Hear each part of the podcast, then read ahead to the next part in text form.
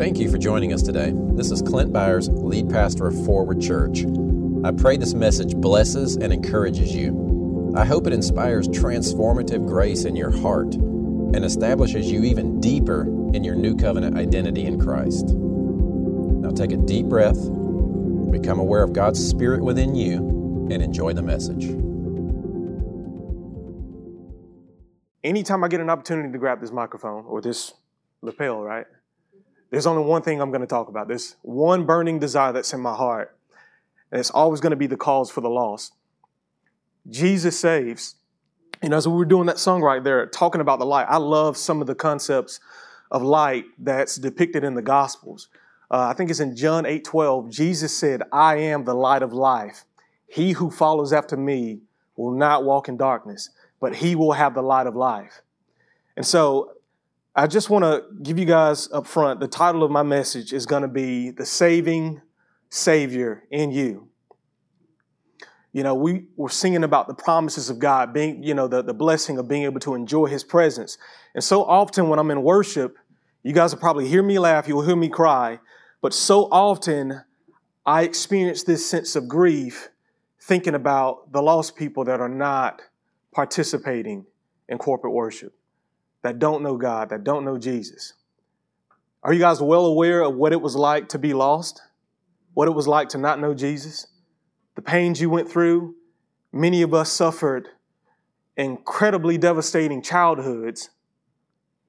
And it's to this day, you know, I, I still have things from my, my past that are affecting me today, all because no one told me about the gospel until I was 16 years old. And, and, and maybe some of you have accepted Christ and made Jesus your Lord much later on in life. But I got to tell you, it's a tragedy knowing that Jesus has performed his works on the cross on Calvary, that he is now risen. He is alive. And people go on 10, 20, 60, 70 years without ever being given the opportunity, without ever being explained what does it mean to receive Jesus as Lord.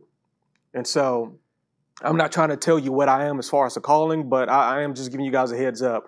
Anytime I get this opportunity right, here's going to be one thing Jesus saves. And with that being said, as far as the title, the saving Savior in you, I, I want to clear up uh, the confusion about the commission. Um, and it's the idea that I, I guess we, we can ask this question right here How does Jesus save? We know that Jesus has already gone through to the cross. You know, in, in 1 Corinthians 15, Paul sums up the gospel in this right here through the death, the burial, and the resurrection of Jesus Christ.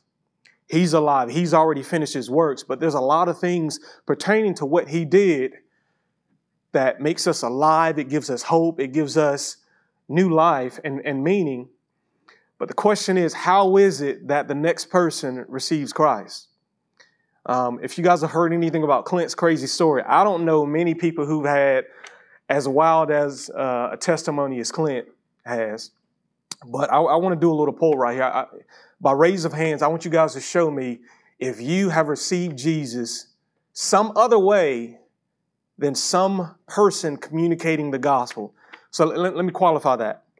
If you have never had someone invite you to church, if you've never had someone personally explain the gospel to you and lead you into what we call a prayer of salvation. And I, I know some people knock, you know, the prayer of salvation and, and say that, you know, it, it's not necessary.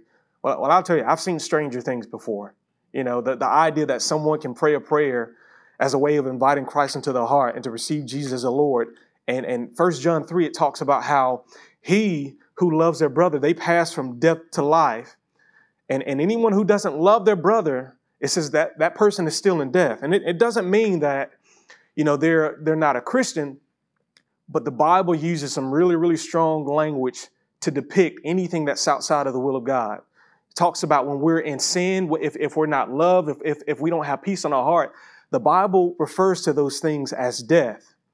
But I've seen many people, in fact, I've seen hundreds of people that I've personally talked to that have led, that, that, went, that, that'll pass from death into life.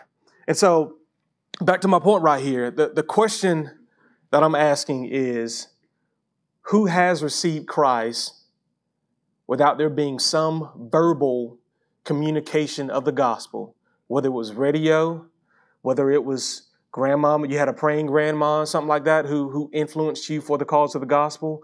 Maybe you've watched uh, TV preachers, or someone invited you to church, or someone personally um, led you to the Lord.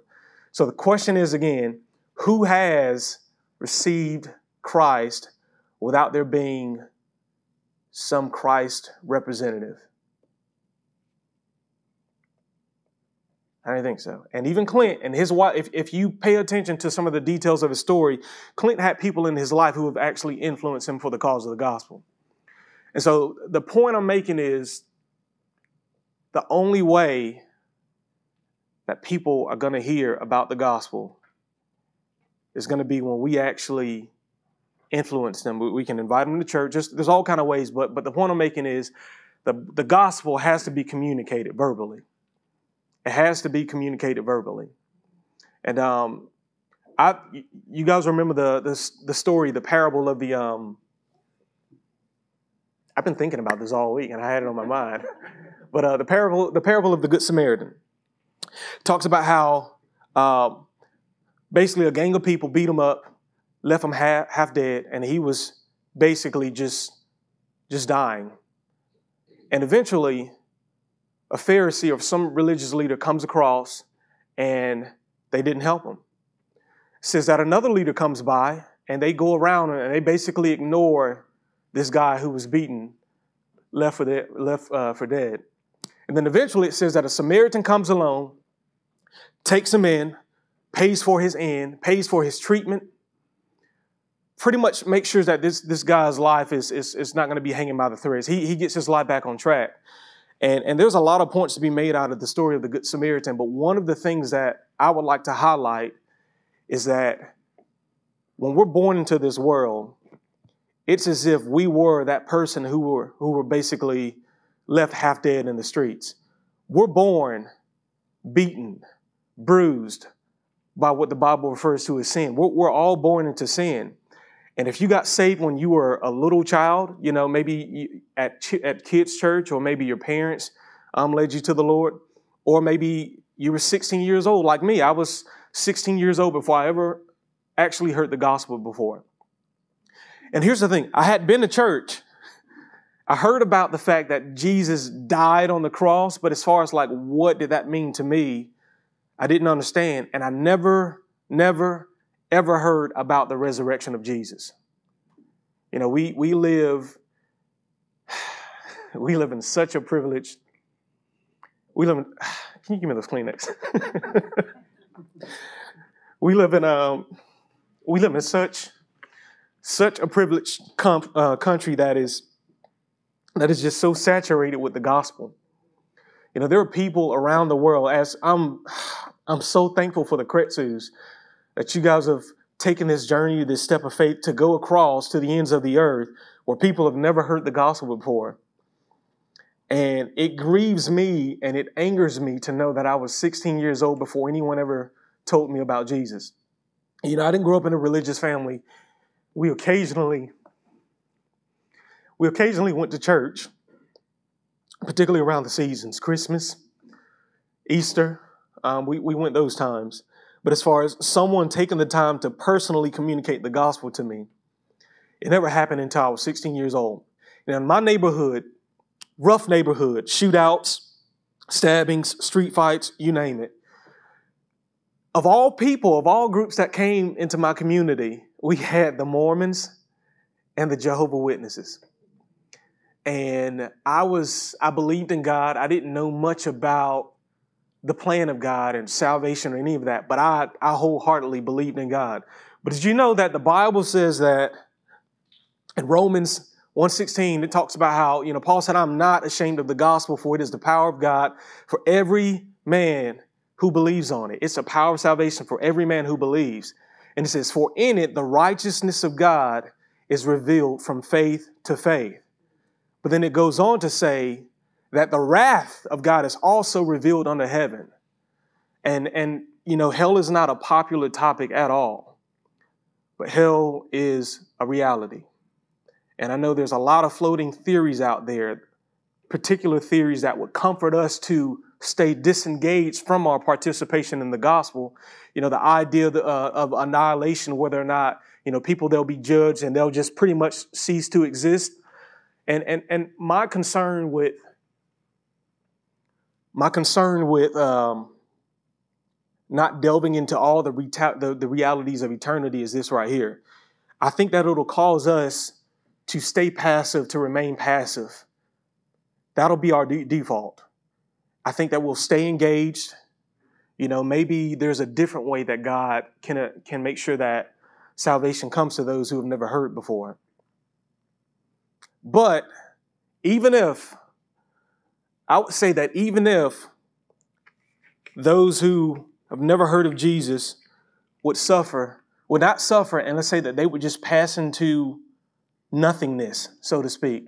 Let's say that they w- there would be no consequences for not receiving Jesus except for the fact that they won't get to participate in this, this feast that the Bible refers to as this banquet, where we get to spend all of eternity with Jesus and, and explore for eternity all of his goodness. Even if their punishment was just to cease to exist, the fact of the matter is, God cares. God cares and he wants them to know him. So, again, even if there were no fiery consequences, as we've heard, which Jesus actually refers to, even if there were no consequences, God saw it fit to send Jesus so that none would perish. John 3:16 For God so loved the world God so loved the world that he sent Jesus. And it goes on to say that this is the judgment right here. It says that they're already condemned. We're born into this world condemned. That's the truth of the matter. So before Kretsus, before you guys received Christ, you were already born condemned. And it's not because that's the will of the Father, but, but God is a, a just and a, and, and a righteous God, and, and sin is going to be dealt with. It is. It's going to be dealt with. It's not the sinner he hates, it's the sin. It's what those crippling childhoods that we those crippling childhoods that we experience, what it does to us, that's what God hates. And He sent Jesus so that no one would ever have to perish. No one would have to perish. Not the LGBT community, not the Satanist, none of those people would ever have to perish. And, and, the, and, and, the, and, and here's another thing God's not disgusted with their sin. He loves them unconditionally. Here's a thought for you right here.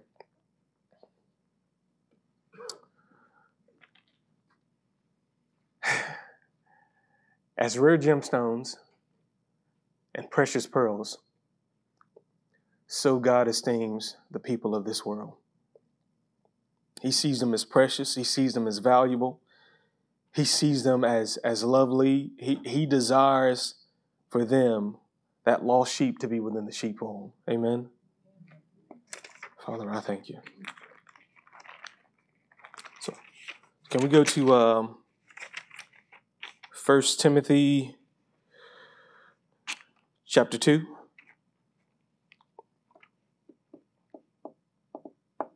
I'm going to read verses 1 through 6. So it says, First of all, then I urge that entreaties and prayers, petitions, and thanksgiving be made on behalf of all men, for kings and all who are in authority, so that we may lead a, a tranquil and quiet life in all godliness and dignity. This is good and acceptable in the sight of God our Savior, who desires all men to be saved and to come into the knowledge of the truth. For there's one God and one mediator, also between God and man the man Christ Jesus, who gave himself as a ransom for all. The testimony given at the proper time. It's, it's as clear as, as, as day right there. God wants everybody to be saved. And I think the challenge is if you guys know anything about musical dissonance, so for instance, you know how amazing Adam sings, right? If Adam were to come up here and, and, and guitar and, and Chris were, were to come up here and play his guitar, and if something just got a little bit out of tune, a little bit about out of tune, or maybe he were playing um, the wrong chords at the wrong time, And so, as far as musical dissonance, there's this idea that when you, there's a numeric system. I'm going to talk about music a little bit. Chris could probably explain this a little bit better. But there's a musical number reference or system in which music is organized. And so, if I were to sing a C, you would go C, D, E, F, G, A, B. B would be number seven of that, and you would go back to the C. So within a musical um, set of space, there are certain there are certain chords or certain notes that you can hit that would basically imply that there's a need for resolved. Um, have you have you guys ever listened to Jaws before? Like the that that thing right there is something that they actually do in musical engineering to evoke that certain emotion. But in certain musical pieces, they will use those to evoke a certain emotion. And when you go back to that, I'm just going to say C, it creates a sense of resolve.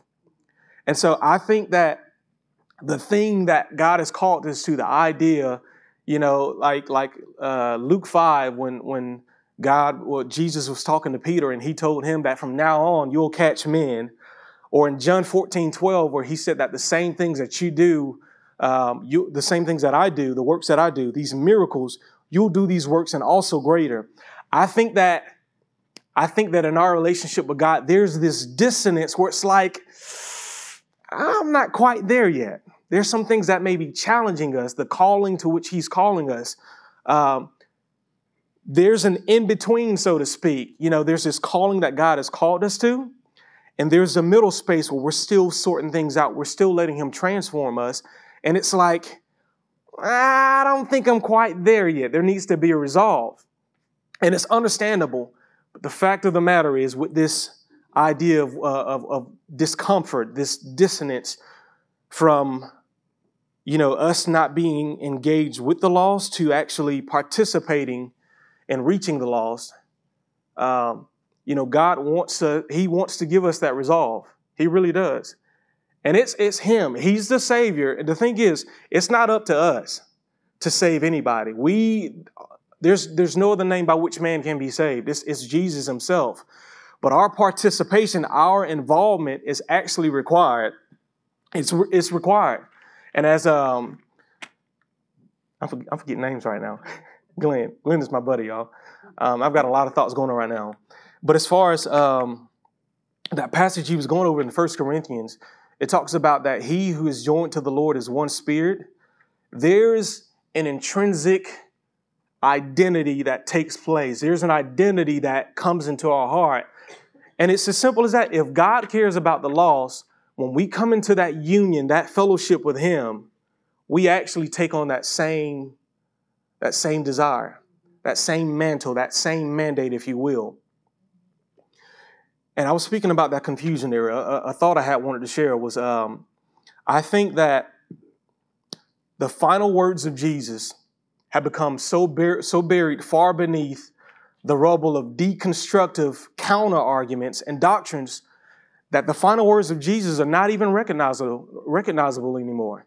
You know, Matthew 28, where he said to go into all of the world, it's all it's as if we've confused that. That's become distorted as you know, when Jesus said, go into all the world, it's like it's been confused as go into all the church.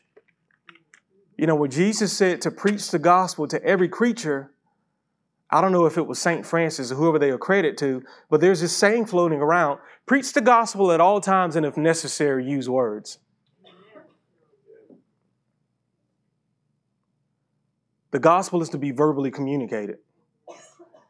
And we know that later on in, in Mark 16, Jesus said that, you know, they went out, they preached the word, and he confirmed it with the signs accompanying. But I can tell you, I've shared the gospel with thousands of people. I'm not tooting my horn. I believe in this stuff. I really do. I believe that Jesus saves and he wants to use me. He, he's involving me in that plan to reach the lost. And I've seen hundreds of people in my own personal life that I've led to Jesus without any miracles, without any supernatural, spectacular activity. Just, in fact, the first guy that I actually shared the gospel with, um, this was a year after I had got saved. And we were doing the outreach, and we went out on the streets, and there were these two women that I was on um, on a, a on a team with, and they were supposed to be going ahead of me because they've done it four or five, six years. This is my first time ever talking to any about about my faith, and we approached this guy sitting on his apartment porch. He's like six five, dreads, dude, thick. I'm telling you, like look like a bodybuilder. And this guy's out on his porch smoking a, smoking a joint. And so as we're approaching the porch, I'm backing away and I realize the two women who were in front of me leading this, they somehow ended up behind me. And so they pushed me in front of this guy. And this guy stood up, you know, he held his joint behind his back. And I looked up at him and I just, word for word, I read this, this gospel track. Um, and it went a little something like this right here. Hey, we're out in the community passing waters. Um, is there anything we could pray for you for? I'm like hiding my face behind this thing. Uh, and this guy goes, No, sir. And I go, Hey, um, do you have like any pain or any sickness in your body? That we, so we do a double check. We say, Hey, do you need prayer? Okay, if they don't need prayer, okay, well, do you have like sickness or something or pain in your body? That's pretty obvious. Um, the guy had something going on with his knee. The two women, they prayed for him. He got healed. And I just go through this Romans road to salvation, which, as I mentioned earlier, it gets a lot of criticism. But I can tell you in my own personal life, hundreds have come to Christ because of me using that Romans to road uh, salvation strip. And so I read this thing word for word. I'm terrified. And at the end of it, I ask him, Hey, do you believe in God? He goes, Yes, sir. No, no, why would he be saying, why would he be respond, responding, Yes, sir? I mean, I was a snotty nosed kid. I was probably 150 pounds. I'm like in these, these goofy colored shorts, but this guy with solemn respect, he answers, Yes, sir. Do you believe that Jesus died for you and that God raised him from the dead? Yes, sir. Then what is stopping you from receiving Christ today? This guy puts out his joint, gets down on his knees, and invites Christ into his heart. Next week, he testifies at our church. We didn't ask him to do that. Of his own accord, he came and testified at our church. This stuff is real, y'all. So I know we've got our, our um, misconceptions out there. We've got our, our biases about what works, what doesn't. But as I've said, I've seen stranger things before. You know, on one of our outreaches, um, there was a lady who we actually knocked on the door, asked if she needed prayer for anything. This lady became a basket case. She was crying about her dog. Her dog had not walked in three years. It had cancer. Three of his legs were shorter than the other one, and, and the dog hadn't walked in, in, in a few years. And so we actually go inside, we lay hands on this dog. Want to guess what happened? The dog died. No, no. The dog, the dog got up. Like that old song, he got up. The dog got up, healed, walking around. And this woman gives her life to church. She comes to our, our church at the time, brings her dog, testifies that she's born again.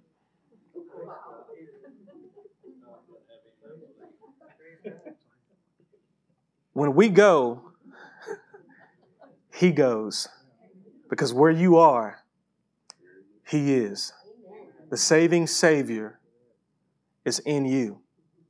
Amen.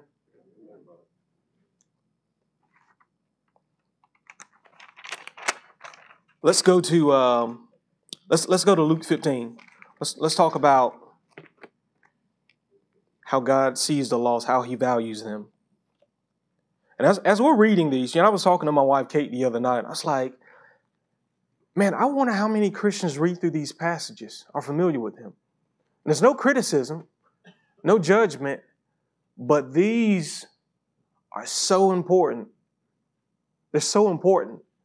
Like, like Clint talks about the knowledge and the experience and, and, and the confidence. It's like we get these things in our heart, we can move in sync with the heart of God. He truly cares about the lost. All right, so now all the tax collectors and the sinners were coming near him to listen to him. both the Pharisees and the scribes began to grumble, saying, This man receives sinners and he eats with them. So he told them this parable, saying, What man among you, if he has a hundred sheep and has lost one of them, does not leave the 99 in the open pasture and go after the one which is lost until he finds it? When he has found it, he lays on it, he lays it on his shoulders, rejoicing. And when he comes home, he calls together all of his friends and his neighbors, saying to them, Rejoice with me, for I found my sheep which was lost. I tell you that in the same way, there will be more joy in heaven over one sinner who repents than over the 99 righteous person who needs no repentance. As I mentioned earlier, every, without fail, every single time I'm in worship, my heart goes from experiencing God to how, how can I get Him to other people? Every, without fail. Without fail. Let's go to this, uh, let's, let's go on to verse 8.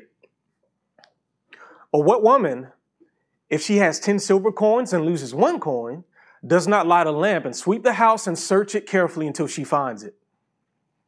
When she has found it, she calls together her friends and neighbors, saying, Rejoice with me, for I've found the coin which I had lost. In the same way, I tell you, there is joy in the presence of the angels of God over one sinner who repents. For God so loved the world. For God so loved the world.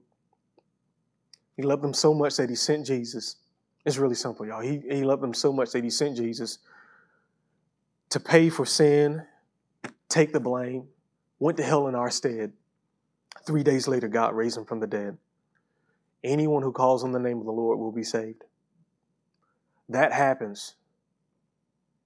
Not because Jesus miraculously appears to, to some, some man in Afghanistan, which, by the way, that does happen. But what's so interesting is that the common pattern with that story is that as Jesus appears to a man who's in Afghanistan or Iran, they get instruction from Jesus to go to a man who would tell them everything that they need to know, to give them the words of life. You guys see that? Because of how this thing is set up, Jesus requires our involvement. The salvation of the world, the lost people groups of the world will not come to know Christ apart from our involvement and participation. Y'all, this is this is our this is our thing. As my favorite preacher would say, T.L. Osborn, the world is actually ours. It's ours. Jesus has already done his part. He leads us. He gives us grace. He gives us strength. He empowers us.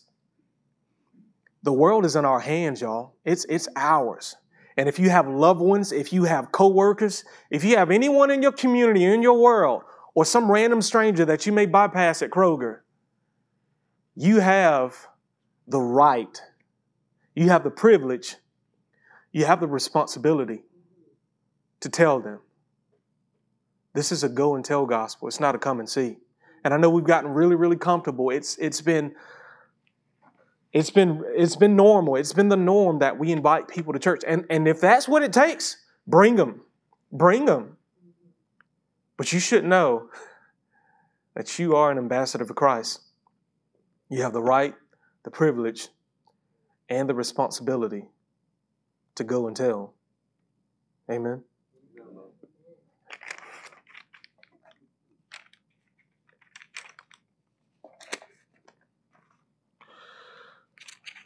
Father, I thank you.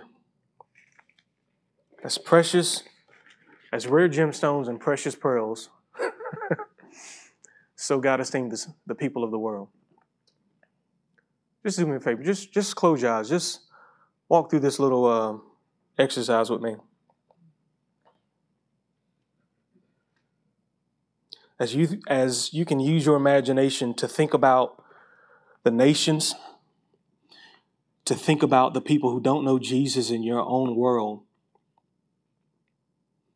Maybe that favorite uh, Thai place you go to. Maybe that. Maybe it's that coffee shop. Uh, may, maybe it's the LGBT community. Um, you just get that person in your heart and on your mind. And in your own heart of hearts, just ask God. I mean, we've just went through scriptures depicting the value that He's that He has for the lost, but just ask the Lord to deepen your value for the lost.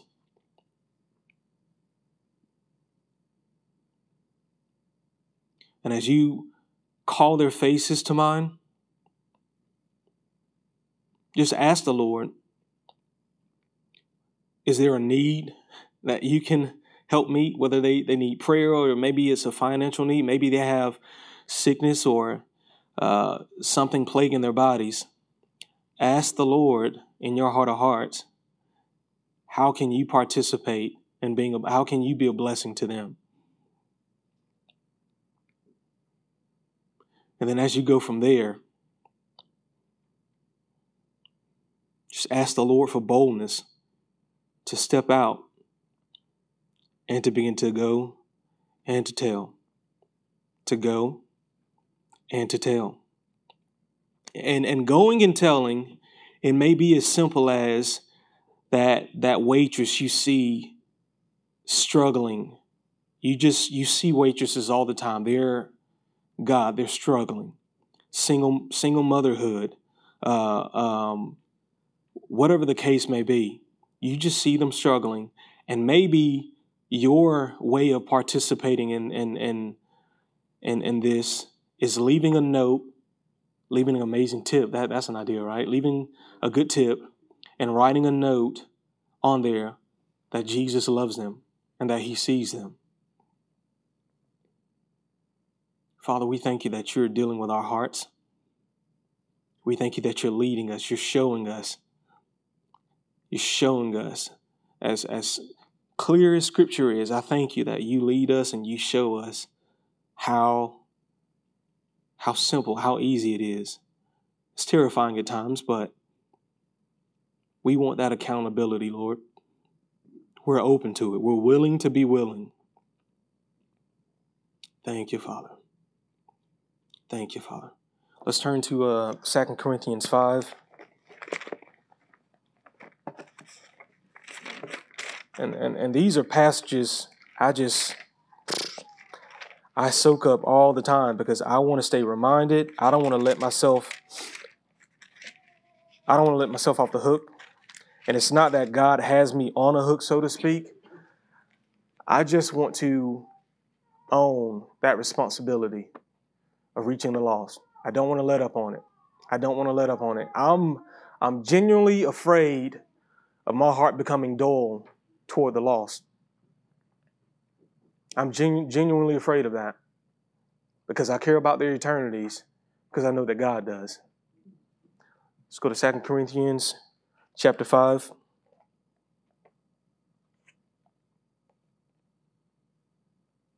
Let's go to, let's start at verse uh, 10, and we'll go all the way through 21. For we must all appear before the judgment seat of Christ, so that each one may receive compensation for his deeds done through the body in accordance with what he has done, whether good or bad. Therefore, knowing the fear of the Lord, we persuade people, but we are well known to God, and I hope that we are also well known in your consciences. We are not commending ourselves to you again, but are giving you an opportunity to be proud of us, so that we will have an opportunity to answer for those who take pride in appearance and not in heart.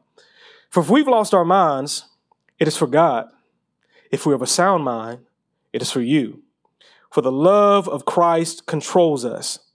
Having concluded this, that one died for all, therefore all died. And he died for all so that those who live would no longer live to and for themselves, but for him who died and rose again on their behalf. Therefore, from now on, we recognize no one by the flesh, even though we have known Christ by the flesh, yet we have known him in this way no longer. Therefore, if anyone is in Christ, he is a new creation. The old things have passed away. Behold, new things have come. Now, all these things are from God, who reconciled us to himself through Christ and he has given us the ministry of reconciliation. namely that God was in Christ reconciling the world to himself, not counting their wrongdoings against them, and he has committed to us the word of reconciliation. And we'll stop at verse 20. Therefore, we are ambassadors for Christ as though God were making an appeal through us. We beg you on Christ's behalf, be reconciled to God.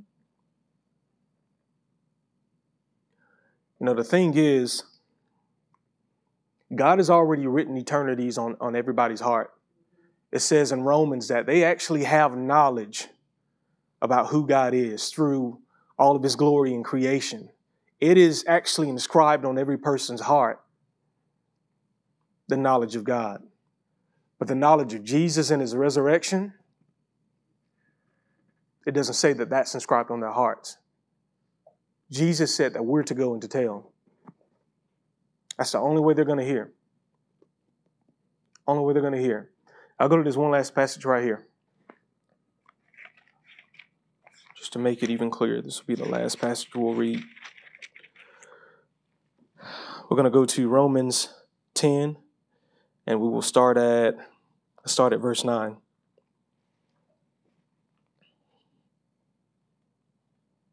I just feel like it's really important to um, to go through these passages. Um, I've met many Christians who have never read about the Great Commission, couldn't identify it. And again, there's, there's no criticism, there's no judgment, but it's bringing forth that knowledge, knowledge that actually by the Holy Spirit, He's already written in our hearts. You know, the prophet Jeremiah, he said that that that that God, by His Holy Spirit, will give us a new heart, and He will write all of His laws on our hearts.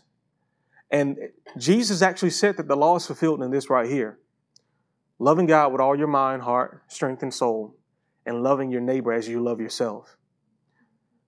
That Samaritan, Jesus went on to ask the, the lawyer who was, who was testing him, he asked, Who do you think his neighbor was?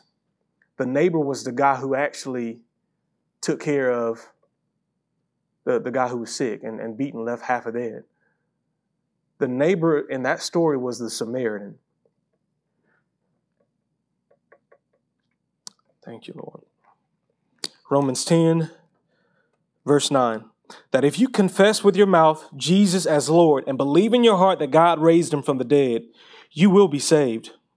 For with the heart a person believes, resulting in righteousness, and with the mouth he confesses, resulting in salvation.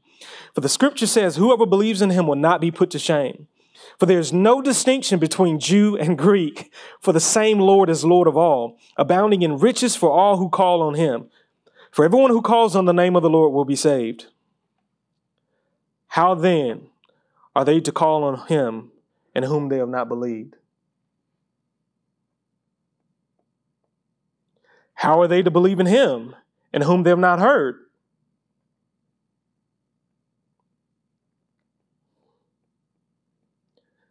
And how are they to hear without a preacher? But how are they to preach unless they are sent? Just it is written, beautiful. Beautiful are the feet of those who bring good news of good things. We are trumpeters who herald his heroism. We herald his heroic acts at Calvary. We are the ambassadors for Christ. And the only way that our world is going to know is when we tell. We go and tell. And in going and in telling, Jesus actually promised to confirm his word. Jesus is actually in this room right now.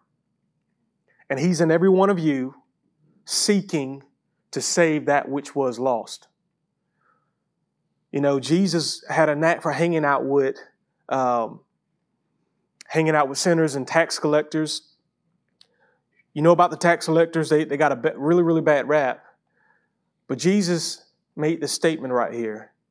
He said that it is not those who are well that have a need of a physician, but it's those who are sick. For I've come to call sinners. Jesus came to call sinners. Jesus is actually calling sinners right now and he's doing it through you, Hans. Yeah. Jesus saves.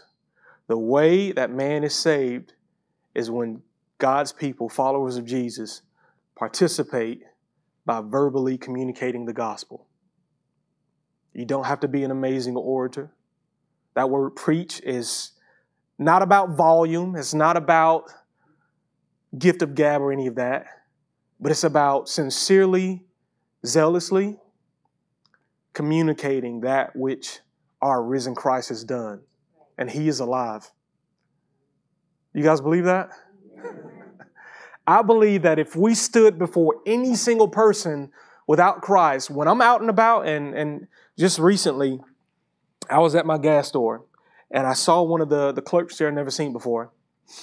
And I walked up to him and I'm, I'm paying for my, I'm not supposed to be eating hot Cheetos right now, but I was, Kate's, Kate's got me on a, uh, we're supposed to be doing a diet pretty soon, but I was paying for my hot Cheetos and my Snicker. And as I'm putting the card in there, I just, started thinking about this guy's eternity. And I asked, hey man, like, I just, I need you to know how much God loves you. You're precious and you're valuable to Him. And He looks at me funny. Like, every person has looked at me the past two years. I've been telling this. And then I asked him this question right here Man, you ever heard anything like that before? And he chuckles and he tells me he's never heard that before. And so I began to just tell him about Jesus, what Christ has done for him, his plan for his life. And he kind of gives me this, this interesting look. And I, I, at some point, a conversation broke, and I asked him, Hey, where are you from? He goes, I'm from Pakistan. I'm actually Muslim. And I go, Oh, that's awesome. And he goes, You know, my wife is actually a Christian. And so, without being disrespectful, I, I asked, Your wife is a Christian. Has she ever told you any of the things I just said? She doesn't talk about her faith, is what he told me. For the past two years, I, two years, I've on purpose, every person I've witnessed to, I have asked them the question Has anyone ever, have you heard anything like this before? Have you ever heard about God's love for you? And maybe some people have heard it in church, communicated from the pulpit, but one on one, it just hits differently. And in the past two years, there's only been one person that I've had tell me that they've been told that. And that was at Kroger the other day. And this guy happened to be a Christian, and he freaked out because I was rejoicing that this guy was actually saved. But here's the thing, y'all. I have not gotten over my salvation. I have not gotten over it yet. I'm still just as elated that God has saved me, that He's rescued me from the kingdom of darkness and He's transferred me into the kingdom of His Son, of His light. I haven't gotten over it yet. That's why you hear me cry so loud. That's why you see me flinging snot and whatnot. I'm not going to get over it. Jesus is alive and He saves. But I'm telling you, not only if you begin to tell people about how much God loves them, you may not be at a place where you want to ask them about their eternities. But if you ask people after sharing God's love with them, you would be surprised that people would say that they've never had anyone personally tell them that before.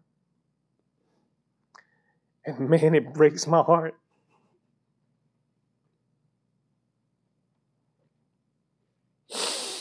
It absolutely breaks my heart. It makes me angry.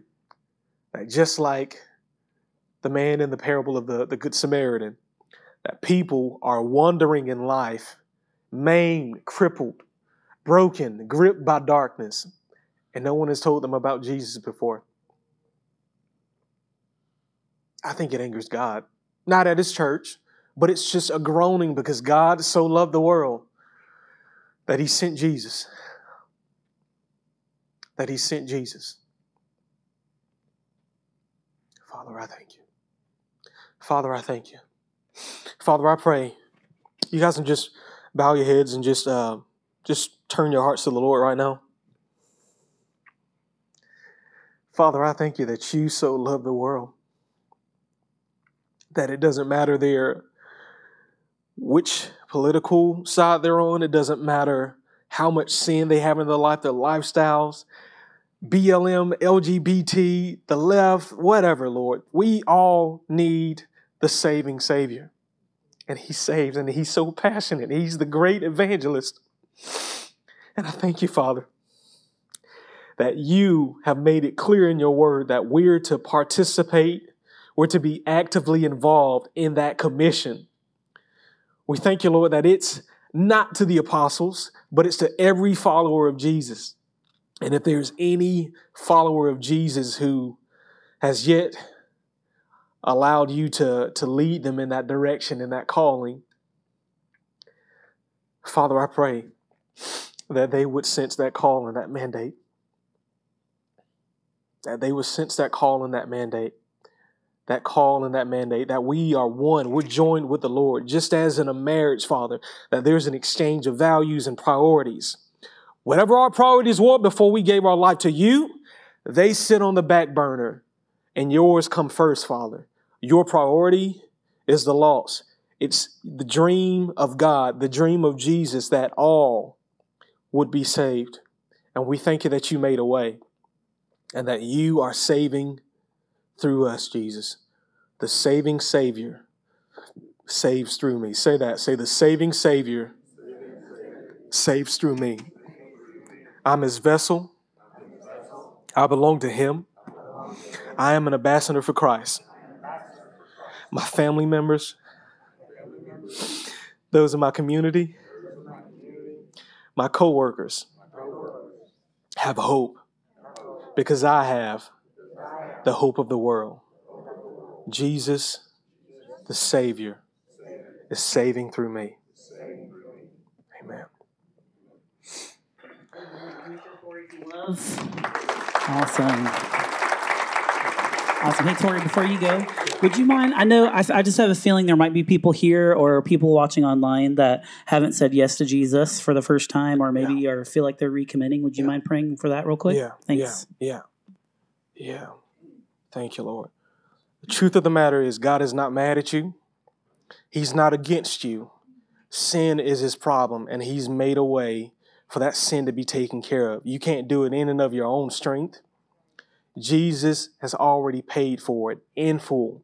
Your sins are not holding you against God. The Bible says that we were enemies within our mind, but God has made a way to purge our consciences through the blood, the precious blood of Jesus. And if you don't know him, you can know him. If you haven't received him, he is knocking at your door and he wants to sit at the table with you. Jesus died for our sins. He was buried in a tomb, and three days later, God raised him from the dead.